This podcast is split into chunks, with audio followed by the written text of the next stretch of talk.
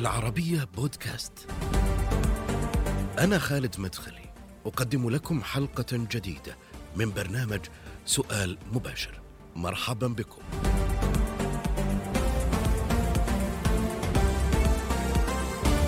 أزمات سياسية واقتصادية تضرب العالم أجمع وتحركات دولية لمواجهة تلك الأزمات. وربما تتبدل موازين القوى بسبب الحروب التي قد يطال آثارها البشرية جميعا. ضيفي يقول إن العالم يشهد تغييرات سريعة وغير متوقعة والأوضاع الجديدة تؤكد أن العالم يسير نحو إنقاص عدد البشر إما عن طريق الأوبئة أو الحروب. الكاتب والباحث والمفكر مصطفى الفقي في سؤال مباشر. دكتور مصطفى أهلا وسهلا بك معي في سؤال مباشر. أهلا وسهلا دكتور خليني أبدأ معك من مقالك الذي تحدثت فيه عن زيارة بايدن تحت عنوان زيارة بايدن وصياغة جديدة للعلاقات الإقليمية والدولية. مرة أسابيع بعد هذه الزيارة. هل من نتائج يمكن قراءتها اليوم؟ نعم أستطيع أنا وغيري أن نرصد تحولات كبيرة من خلال هذه الزيارة. اولا مجرد قيام بايدن بهذه الزيارة يدل على أنه قد غير جزءا كبيرا من أفكاره تجاه المنطقة التي بدأها بانتقادات عنيفة لحقوق الإنسان في السعودية ومصر وعدد من الدول العربية وهو أيضا الذي كان يردد وتردد معه أبواق كثيرة في واشنطن أن أهمية العالم العربي تضاءلت وأن اهتمامهم بالشرق الأوسط محدود. مجرد زيارته رد عكسي على هذه الادعاءات. الأمر الثاني هو أنني أزعم أنني رأيت ولأول مرة جزءا كبيرا من الندية الحقيقية في التعامل العربي الأمريكي. كنا نعهد أن يأتي إلينا الأمريكيون بعدد من المطالب يعودون وقد لبيت هي تقريبا وربما زيادة أيضا. لأننا كنا نعتبر أنهم أوصياء على المنطقة. الزيارة الأخيرة في مؤتمر جدة أثبتت أن العالم العربي قد شب عن الطوق ووعى الحقيقة وبدأ يقف موقف واضح تجاه الولايات المتحدة الأمريكية. لا أقول موقف عدائي بالعكس يجب أن يكون علاقتنا بالولايات المتحدة الأمريكية علاقات استراتيجية على المدى الطويل. ولكن أن تتسم بالندية أن ندرك أين مصالحنا وأن نتحدث عنها علانية. ليس مطلوبا التطابق الكامل في العلاقات حتى نستريح ونرضي أنفسنا. المطلوب أن يعبر كل طرف عن تطلعاته وإمكانياته بشرف وجدية. بايدن في أكثر من تصريح قال بأنه يعود إلى منطقة الشرق الأوسط لملء الفراغ أو خشية من أن يملأ هذا الفراغ في المنطقة من روسيا والصين. هل بالفعل المنطقة ومنطقة الشرق تعيش حالة فراغ كما يقول الرئيس الأمريكي؟ ليس هذا صحيحا هذه معزوفة قديمة. ولعلك تتذكر مبدأ إيزنهاور ونظرية الفراغ في خمسينيات القرن الماضي بعد نهاية الحرب العالمية الثانية؟ عندما قالوا إن خروج الفرنسيين والبريطانيين من المنطقة قد ترك فراغا لابد أن نملأه بدلا من أن يملأه الاتحاد السوفيتي في ذلك الوقت. وهم يرددون نفس الشيء الآن في مواجهة الصين وروسيا ولكن يبدو أن الأمور تتصاعد خصوصا في المواجهة مع الصين. التنين الأصفر رابض داعم لروسيا الاتحادية وفي نفس الوقت يدرك أن عليه مسؤولية تجاه حدوده في بحر الصين ومع تايوان وموقفه من الولايات المتحدة الأمريكية. هم يرون أنه مثلما جاءت الدول الغربية إلى حدود روسيا الاتحادية في أوكرانيا. قد يحاول الغرب أيضا أن يقترب من الحدود الصينية على الجانب الآخر. كل دولة لها دومين لها مكان سيطرة. لا تقبل لطرف آخر أن يتدخل فيه. دكتور اليوم ونحن في ظل هذه الحالة في نظام العلاقات الدولية يعني وكمان لما نشوف العالم اليوم ما يحدث في من من تبعات الحرب الروسية الأوكرانية ما يحدث أيضا في بحر الصين الجنوبي وفي غيرها من المناطق. الكثير من المعلقين والخبراء السياسيين يتحدثون عن حالة من صراع المعسكرات كما كان يحدث في الحرب الباردة ربما هي متطورة بشكل أكبر اليوم كما يقولون. وبالتالي لهذا السبب جاء بايدن إلى المنطقة لمحاولة إعادة الحلفاء لتمركزهم في في في المعسكر الغربي، إلى أي مدى هذه الدول قادرة بالفعل على أن تكون في منطقة وسط في الصراع بين المعسكرين؟ إن كان ذلك صحيحا. بعض الدول آه، بعض الدول الكبرى تتصور أنها تعيد إنتاج مراحل معينة من تاريخها روسيا الاتحادية كما تعلم لديها يعني عقدة من درس انهيار الاتحاد السوفيتي ورغبه أكيدة في تأكيد قوة روسيا الاتحادية أمام جميع الأطراف وقد نجحوا في ذلك إلى حد كبير أنا في رأيي رغم أنني لا أوافق على سياسة الغزو والتدخل في الشؤون الداخلية للدول الأخرى ولكن بوتين مدفوع برغبته الشديدة في استعادة أمجاد اذا جاز التعبير الاتحاد السوفيتي السابق وإشعار الجميع بأنه قوة إحدى القوتين الثنائيتين في العالم المعاصر. هذا الأمر ليس جديدا، الدول تحاول دائما أن تفعل ذلك، يكفي أن ترى بوتين يتحدث عن شعارات الديمقراطية والتحرر الوطني ويبدو أحيانا داعما للقضية الفلسطينية واحيانا أخرى مدافعا عن بعض الشعوب التي احتلتها أمريكا وقهرتها. كل واحد يحاول أن يلعب أدوار حتى ولو أدى هذا إلى تبادل الأدوار كأن يأخذ كل طرف الدور الآخر. وبالمناسبة لم تعد هناك تحالفات كاملة كما تعودنا في القرن الماضي إنه أكون معك كاملا أو لا لا.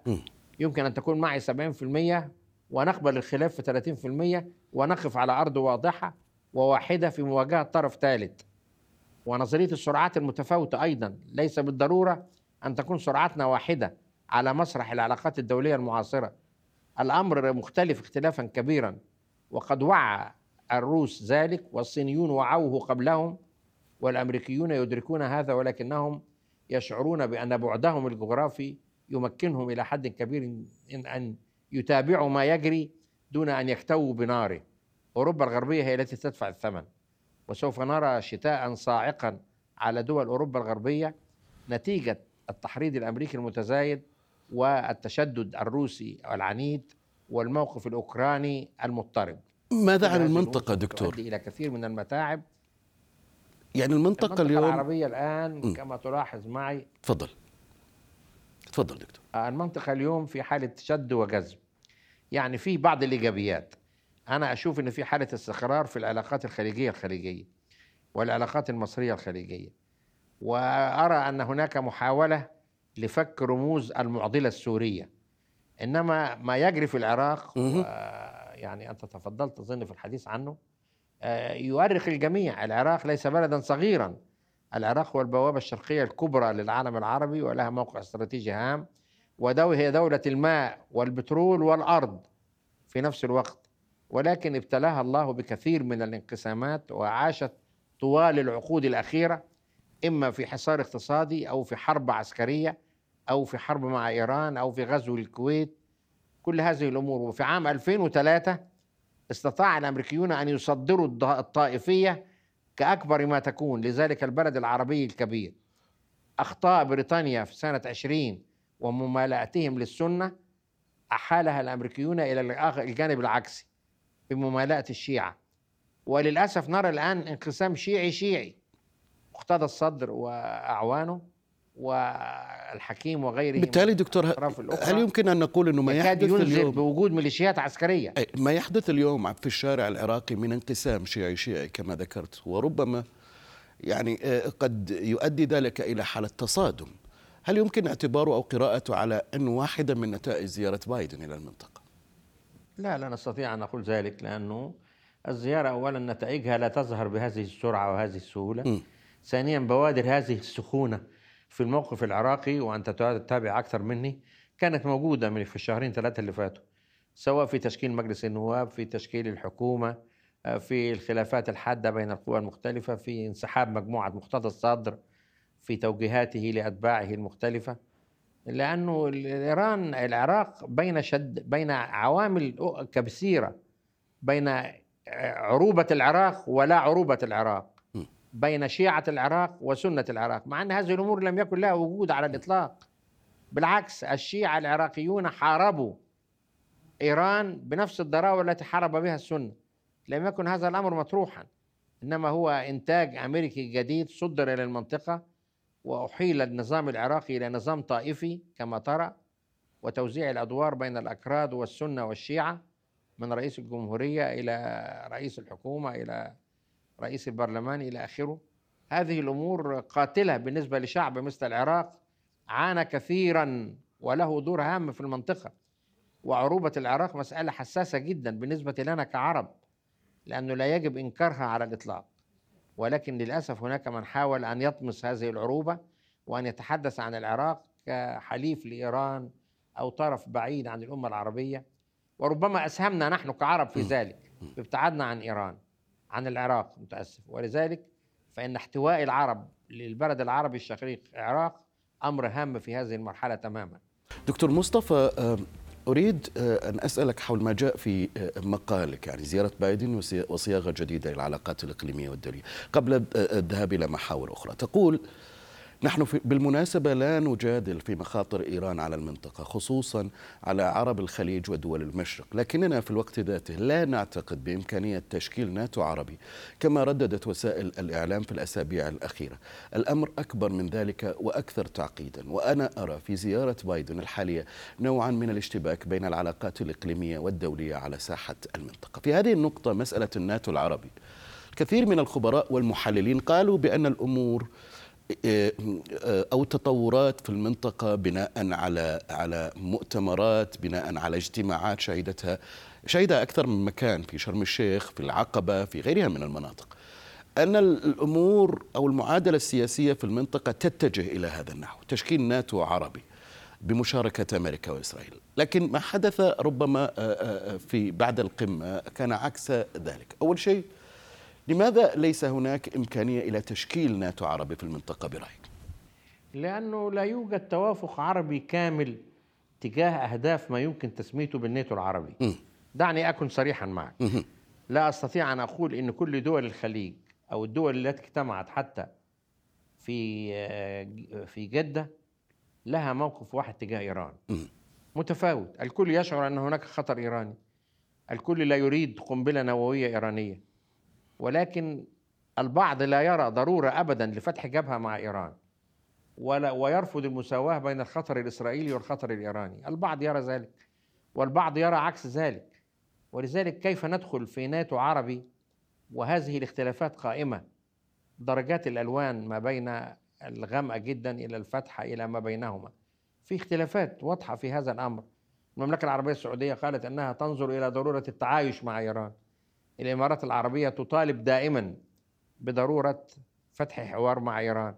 عمان لها علاقات قوية جدا مع إيران وقطر أيضا. وبالتالي لا أستطيع أن أقول ابدا أن هناك محاولة من جانب كل الأطراف للإمساك بسياسة واحدة تجاه الطرف لكن أنت ماذا ترى؟ هل بالفعل يمكن التعايش مع إيران الدنيا تغيرت. إيران التي تحتل أربع عواصم عربية. إيران. إذا تغيرت. لا صعب صعب. إيران التي قال أحد وزرائها لقد سقطت العاصمة الرابعة في أيدينا بعد بغداد ودمشق وبيروت يتحدث عن صنعاء. لا. أنا أتذكر ما قاله الإمام الخميني وهو عائد بالطائرة من باريس لقد حكم العرب العالم الإسلامي لعدة قرون وحكمهم التركي لعدة قرون وجاء وقتنا نحن الفرس لنقود العالم العربي إلى ما نريد والعالم الإسلامي. لا نوايا إيران ليست نوايا خالصة. وهم يحاولون دائما تطويع الحقائق لصالح. لا هناك خطر إيراني بلا شك. ولكن هذا لا يعني أنه الخطر الوحيد في المنطقة. الكل يتربص بنا. الدول غير العربية في المنطقة تريد أن تلتهم الدول العربية بمنطق هؤلاء هم يعني الأيتام على مائدة اللئام. هذا لا يجوز على الإطلاق. تركيا لها أطماع. إيران لها أطماع شديدة. إسرائيل لها أطماع كبيرة. لا أستطيع أحد ينكر يعني ما يصحش إن إحنا نستبدل خطر بخطر. وحتى ممتاز. محاولة التطبيع مع إسرائيل تمضي بشكل يعني فيه قدر من التأني الآن لأن الأمر ليس بهذه البساطة. هناك مصالح وحقوق لشعوب معينة وهناك ثوابت قومية لا يمكن تجاهلها والدول ملتزمة بها. حتى أكثر الدول قبولا لمسألة التبادل العلاقات والتطبيع لا تألو أن تقول دائما في كل المناسبات إن حقوق الشعب الفلسطيني ثابتة. دكتور. التزامنا به قائم. هذه الأمور لن تنتهي أبدا. باختصار شديد المنطقة هل هي تتجه إلى استقرار أم إلى اشتعال ربما خلال الأيام القادمة؟ يعني أنا آمل أنها تكون تتجه إلى الاستقرار. يعني لو استطعنا أن نحل المعضلة السورية لصالح الشعب السوري إذا استطعنا أن نصل بالعراق إلى قدر من الاستقرار ولحسن الحظ رئيس وزراء العراق شخصية قومية عاقلة ومعتدلة. إذا تم هذا دكتور العرب لم ينجحوا في حل هذه في المشاكل. من سنين. سوف فلا يكون الأمر أفضل. هل هنا هل يمكن التعويل على نعم. على أي تغيير في هذا الموقف قريبا يعني؟ لا ليس قريبا. هذه الأمور بطبيعتها بطيئة كما تعلم. التغيرات السياسية والاجتماعية تأخذ وقتا طويلا. جيد لأنها ليست مثل التغيرات الاقتصادية التي يمكن أن تقوم فيها بإجراءات سريعة زي العسكرية. إنما ال- السياسة والمجتمع والثقافة تأخذ وقتا للتحول. ممتاز. ولذلك لا أستطيع أن أقول إنه خلال فترة قصيرة من الزمن سوف نشهد شرق أوسط مستقر. ولكن أنا أزعم إنه الشرق الأوسط تفتحت عيون شعوبه ودوله على الحقيقة وأصبح له مواقف واضحة تجاه الجميع. حالة الفوبيا اللي كانت عنده يعني لم تعد موجودة الآن لم تعد تلك المخاوف التي كانت موجودة التابو جيد. لم يعد موجودا لدى العرب تجاه القوى الأجنبية. دكتور في تصريح لك. خلال ندوة في مكتبة الإسكندرية قلت أن العالم في الوقت الحالي يشهد تغيرات سريعة وغير متوقعة والأوضاع الجديدة تؤكد أن العالم يسير نحو إنقاص عدد البشر إما عن طريق الأوبئة أو الحروب. هل يعني ذلك أن أنك ترى فيما يجري اليوم آه، مؤامرة وأن وباء كورونا ربما هو جزء من من ذلك أنا لا أميل إلى التفسير التآمري للتاريخ م. ولكنني أؤمن بوجود المؤامرة في بعض مفاصل التحول في حياة الأمم والشعوب وأرى أن الأوبئة بتوارثها وتطورها الذي شهدناه وتتابعها الذي نراه وأرباح شركات الأدوية وسيطرة القوى الغربية على الدول الأفقر. كل هذه الأمور توحي لي بأن هناك محاولة لإنقاص عدد وليس هذا سرا. يعني مؤامرة دكتور. بيل جيتس قال كده وآخرين قالوا كده نفس الكلام ده. ها؟ يعني مؤامرة. يعني أستطيع أن أقول إن هناك محاولة. يعني يقول لك ليه أنا أبقى 7 مليار وشوية ومعايا الناس دي الأفارقة والمسلمين وال وال والعرب؟ لا. قلل إذا استطعت. أنا يعني ضد الاستسلام لمثل هذه النظرية. مين لكن وراها أشعر مين أحيانا اللي أنها تكاد يحركها تكون موجودة. وراها شوف يعني أنت تعلم وغير يعلم أن الذي يحدد مصائر الشعوب والأمم ليس الحكومات العالمية. لا. إنما هي جماعات غامضة حكومات خفية أجهزة أمنية تستطيع أحيانا أن تفكر بشكل مختلف. ما إحناش عارفين نعمل حرب عالمية. تحصد 50 مليون كل شوية. ما احناش عارفين نعمل أوبئة كاسحة زي إيه بس من الذي يكون. هذه الجماعات الخفية ولمصلحة من دكتور؟ آه لمصلحة القوى التي تريد السيطرة على العالم. أمريكا؟ يجب أن نعترف أن روسيا؟ العالم في صراع. الصين؟ هذه هي القوى كل طرف. أمريكا منها. ليست هي القوى الوحيدة لكن كل قوة تحاول أن تقوي نفسها وأن تضعف غيرها.